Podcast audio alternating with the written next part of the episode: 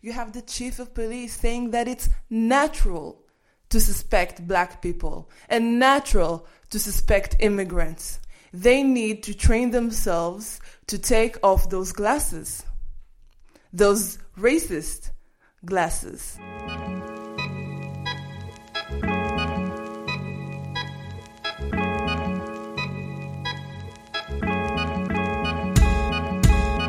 Welcome to the 972 podcast. I'm Edo Konrad. And I'm Henriette Chacar. Every week, we'll be interviewing activists, politicians, and journalists to discuss the issues and stories that other media outlets tend to ignore. Elections are approaching, and it's been a wild week. The Israeli Supreme Court forbade Michael Ben Ari, a far right Kahanist politician, from running in the upcoming elections. His party, Otzma Yehudit, or Jewish Power in English, is still allowed to run. Wait, are they the ones who want to violently expel Palestinians? Yep, that's them. We'll have more on that a little later in the episode. You know, it feels like a lot of the Israeli media attention is focusing on the mudslinging that's going on between various candidates in this election. And we're not really talking about some of the bigger issues. Exactly. Issues like the occupation, the siege on Gaza, and growing economic gaps in Israel they're not really on the public agenda this time. One of the communities that is almost entirely overlooked by both politicians and the media is the Ethiopian Israeli community, which is quite difficult to believe, considering that only two months ago, tens of thousands of them marched in the streets of Tel Aviv to protest police brutality and racism. Tell me about the specific incident that led to that moment. Well, it all began in January when Yehuda Biadga, a 24 year old Ethiopian Israeli, left his home distraught he began wandering the streets of his neighborhood in Bat Yam, a city just south of Tel Aviv, with a knife. His family members were worried because Biadga suffered from severe PTSD following his release from the army, so they immediately called the police. And what happened when police arrived at the scene? Well, first of all, it took the police nearly an hour to even reach the neighborhood. Eventually, one of the officers says he saw Biadga approaching him with a knife in hand and ordered him to stop but Biadga seems to have ignored the warnings. The officer then fired two shots at his upper body, killing him. How did the Ethiopian community react to this killing? The killing reopened a wound that had never really healed, and many Ethiopians accused the officer of shooting to kill, specifically because Biadga was black. And then what happened? Israeli Ethiopians held a mass protest across Tel Aviv. They blocked traffic on one of Israel's busiest highways and then held a vigil at Rabin Square. Edo, many of these protesters, they're younger, they're second generation Israelis. Tell me more about this community. There are more than 145,000 Ethiopian Jews living in Israel. And like you said, most of them are children of Ethiopians who immigrated here in the late 80s or 90s, and over half of them live in poverty. I spoke with Mazal Bisawer, a prominent Israeli Ethiopian activist, about why politicians are silent on police brutality and racism in the run up to the elections and what it's like to be black and Jewish in Israel.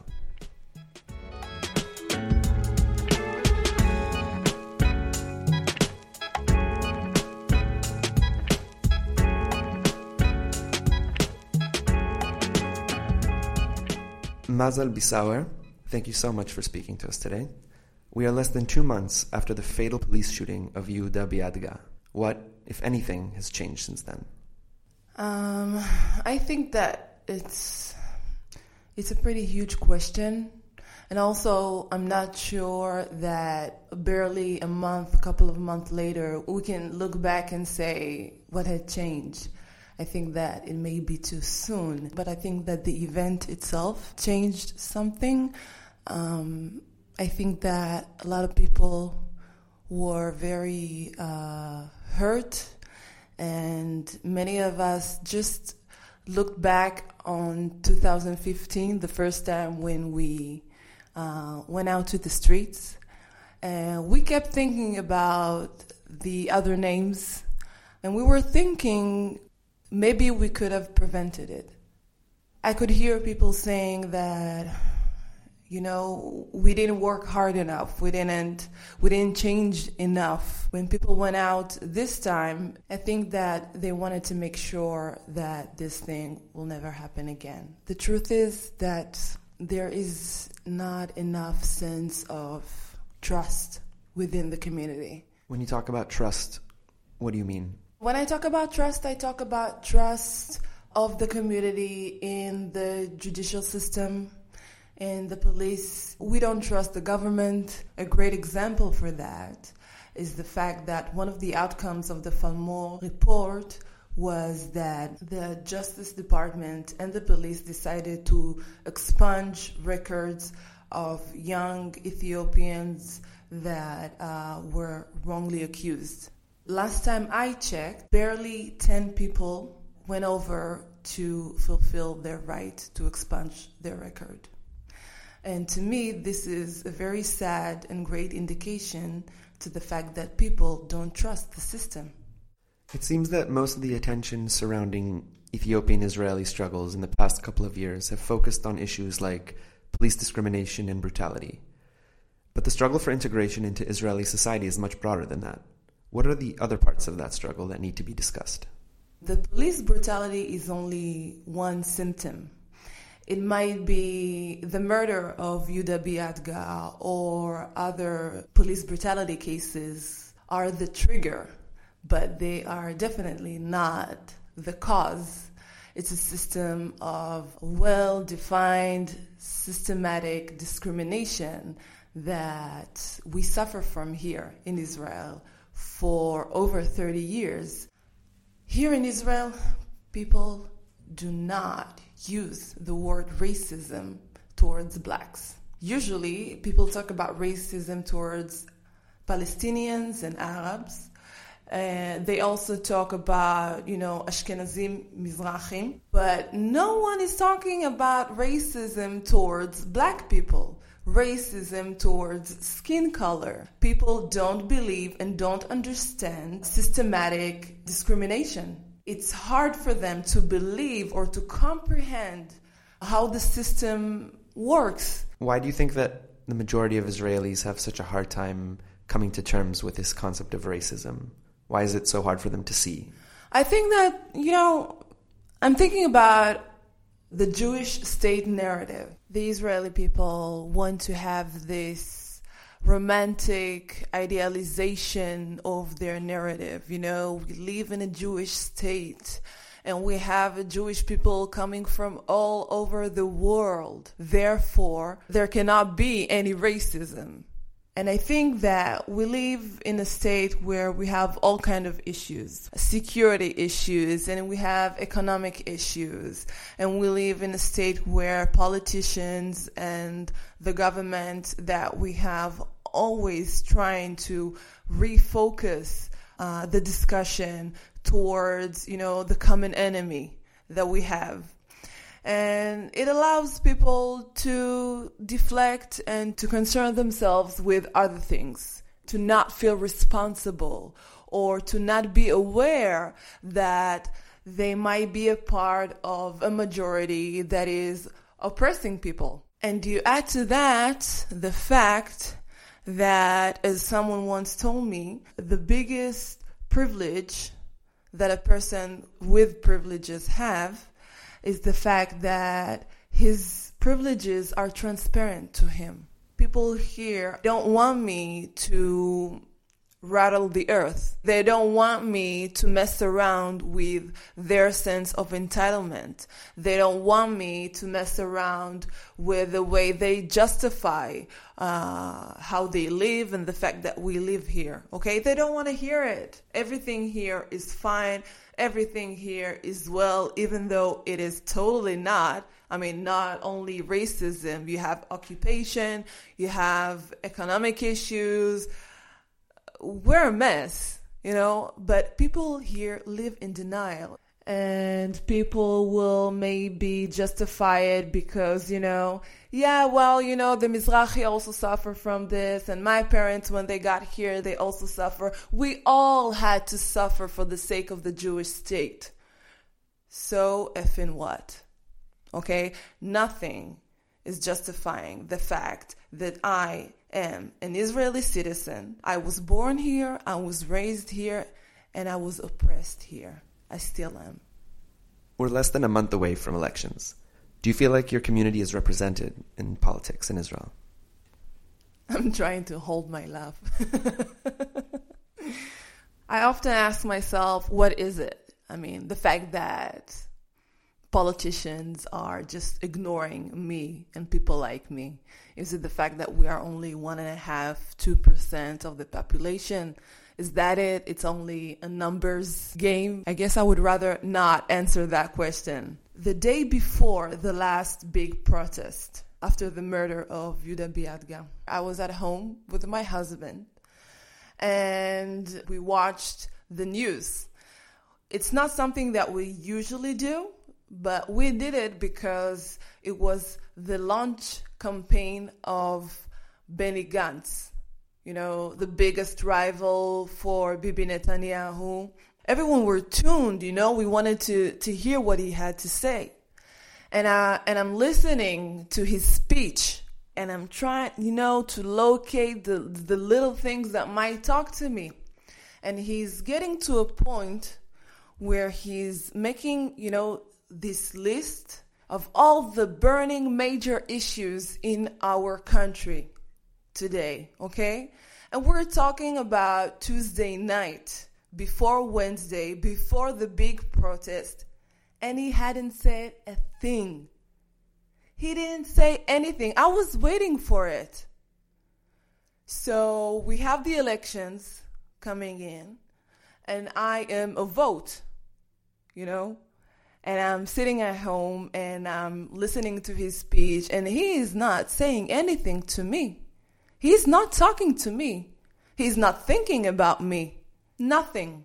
How can it be that racism and police brutality, which affects every citizen here in Israel, is not a major issue?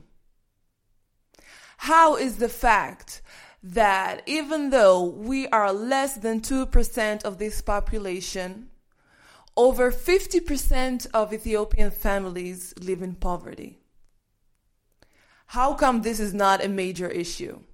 You know, there's also there's double standards with left liberals here.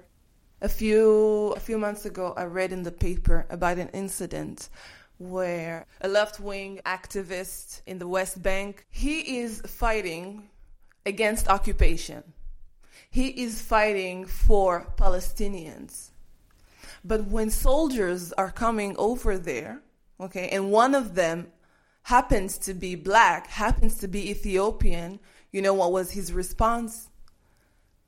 Slurring and words and being racist towards the only black soldier over there. So Meretz is not going to get my voice. And Benny Gantz also know. Netanyahu, needless to say, I seriously don't know what my options here do you see any hope in any of the Ethiopian candidates in the upcoming elections? No, I do not. In general, I do not believe in the system that we have right now. We talked about trust earlier. Today, when I look at my government and the politicians and the so called representatives that I have, I do not believe in them. I do not believe in the system. I don't think that a change can come from within the system. I think that most of the Ethiopian representatives are being used as puppets. You know, you have Avram Neguise, the Ethiopian uh, member of the Knesset. He is in the in the major party in the Likud, the ruling one. He is literally blocking us from getting any change. He's doing everything in his power to only maintain his own power. This is the kind of people that Bibi Netanyahu wants close to him. This is the kind of people that other parties and other members uh, of the Knesset are looking for when they want to say, oh, wait, look, we have an Ethiopian in our party. Okay? They don't want someone to challenge them. I want to respond to what you just said, just because people will often mention the fact that in 2016, following the big protests of 2015, the government actually responded by adopting a plan to integrate the Ethiopian community and poured wait, million- Wait, wait, wait, wait. I want to stop you right there. Okay? We do not need people or the government to integrate us. We are the Israeli society. All we want is to be treated as Israeli citizens. Okay, my parents live here for over 30 years. They don't need to be integrated. I don't. My sister and my brothers don't. What needs to change is the stigma and the stereotype. But meanwhile, the Israeli government is spending money to help support the Ethiopian community. This thing about the government making all kind of programs and you know saying we will give them this and that million shekels for I don't know all kind of things. Most people don't know that the state creates also this major tube in the form of bureaucrats. What happens is that these people absorb the money, the tube absorb the money, and most of the money doesn't get to its destination. The second thing is the fact that all these programs and all this money is a double edged sword. It's being used as a way also to maintain our low social status. The, the way that they build these programs basically allows people to stay in a place where they need those programs. They need this money. They need all those benefits. To basically keep you dependent on Exactly. government assistance. Exactly. So when people say, you know, they give you money and they give you this and they give you that, we're saying we don't want it. We don't want it. All we want is a fair opportunity, an equal one to better ourselves. The government also recently poured millions of shekels into police cultural sensitivity training. Yes, and this is also a great example for how you do things wrong. okay? Because what is cultural sensitivity? Okay? Why the solution for the fact that our police department is acting as a corrupt organization is to train them to be sensitive to the culture. Okay, first of all, you assume that we have this kind of special culture that we need to be able to uh, talk it through. We need to create a new language. No, we don't need it. Okay, I don't need you to be sensitive to my culture. That's not what I want. I want you to address racial profiling. This is what I want you to do. You need to train your officers to understand that what they are doing is basically wrong. They need to be able to take responsibility over what is happening, and they are not doing it. You have the chief of police saying that it's natural to suspect black people and natural to suspect immigrants. They need to train themselves to take off those glasses, those racist glasses. You need to do your job. You need to be able to look at me as a regular citizen. Okay, the training should be about how to not pull your weapon just because you can. You need to, to ask yourself questions about why are you so afraid? Over the past few years, we've seen the struggle of African asylum seekers reach a fever pitch uh, against their persecution and their jailing and the attempts to deport them. Has that struggle affected the Ethiopian struggle? Um, yes, of course. In my opinion, it affected the Ethiopians that live here in general. You know, most people don't know about the issue that we have with our identity. Ethiopian Jews that live here in Israel have this weird spectrum of identity, okay? We are Jewish, we are Israeli. So those two components make us part of the majority. But we are also black and we are also from Ethiopian origin. And those two components make us a part of the minority group. And those two ends are very hard to balance.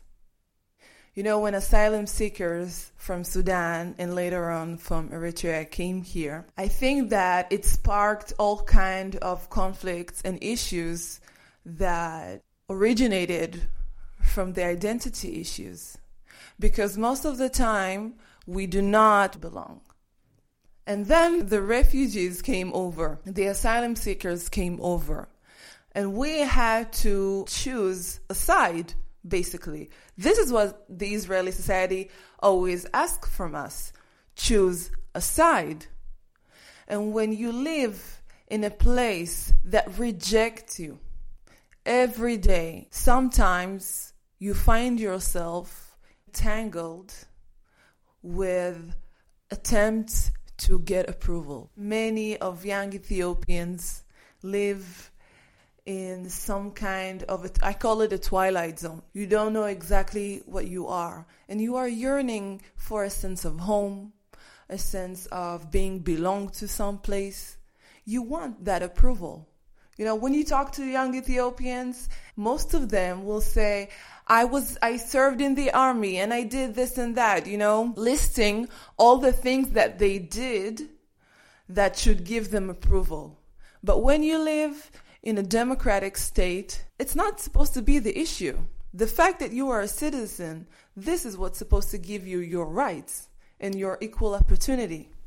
I think that the things that I just mentioned makes it sometimes harder for Israeli Ethiopians to see the big picture and to understand that the way that Israeli society and the way that the Israeli state is treating those asylum seekers comes from the same mechanism that makes them treat us that way.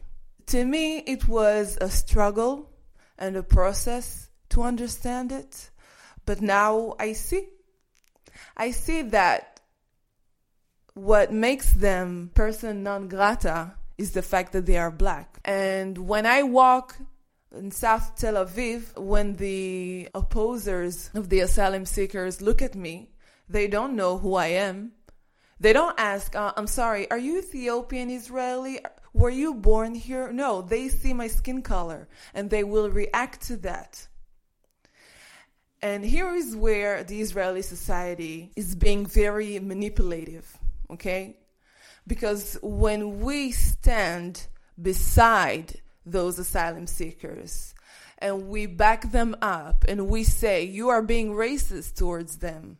They should get asylum in here. They are refugees and they need our help. You know what kind of responses I will get? You are Jewish. What are you doing alongside with them? Why are you supporting them? You should be on our side. And the question that I have in my head is, oh, now you want me to be on your side. Where were you when I was protesting at 2015? Where were you when Yuda Biadga was murdered? Where were you when Yosef Salamsa was murdered, allegedly, by cops? Where were you when I was being wronged at the university where I was studying? Where were you when people called me names when I was growing up in Kiryat Gat? Where were you? Mazal Bisawer, thank you so much for speaking to us today. Thank you very much.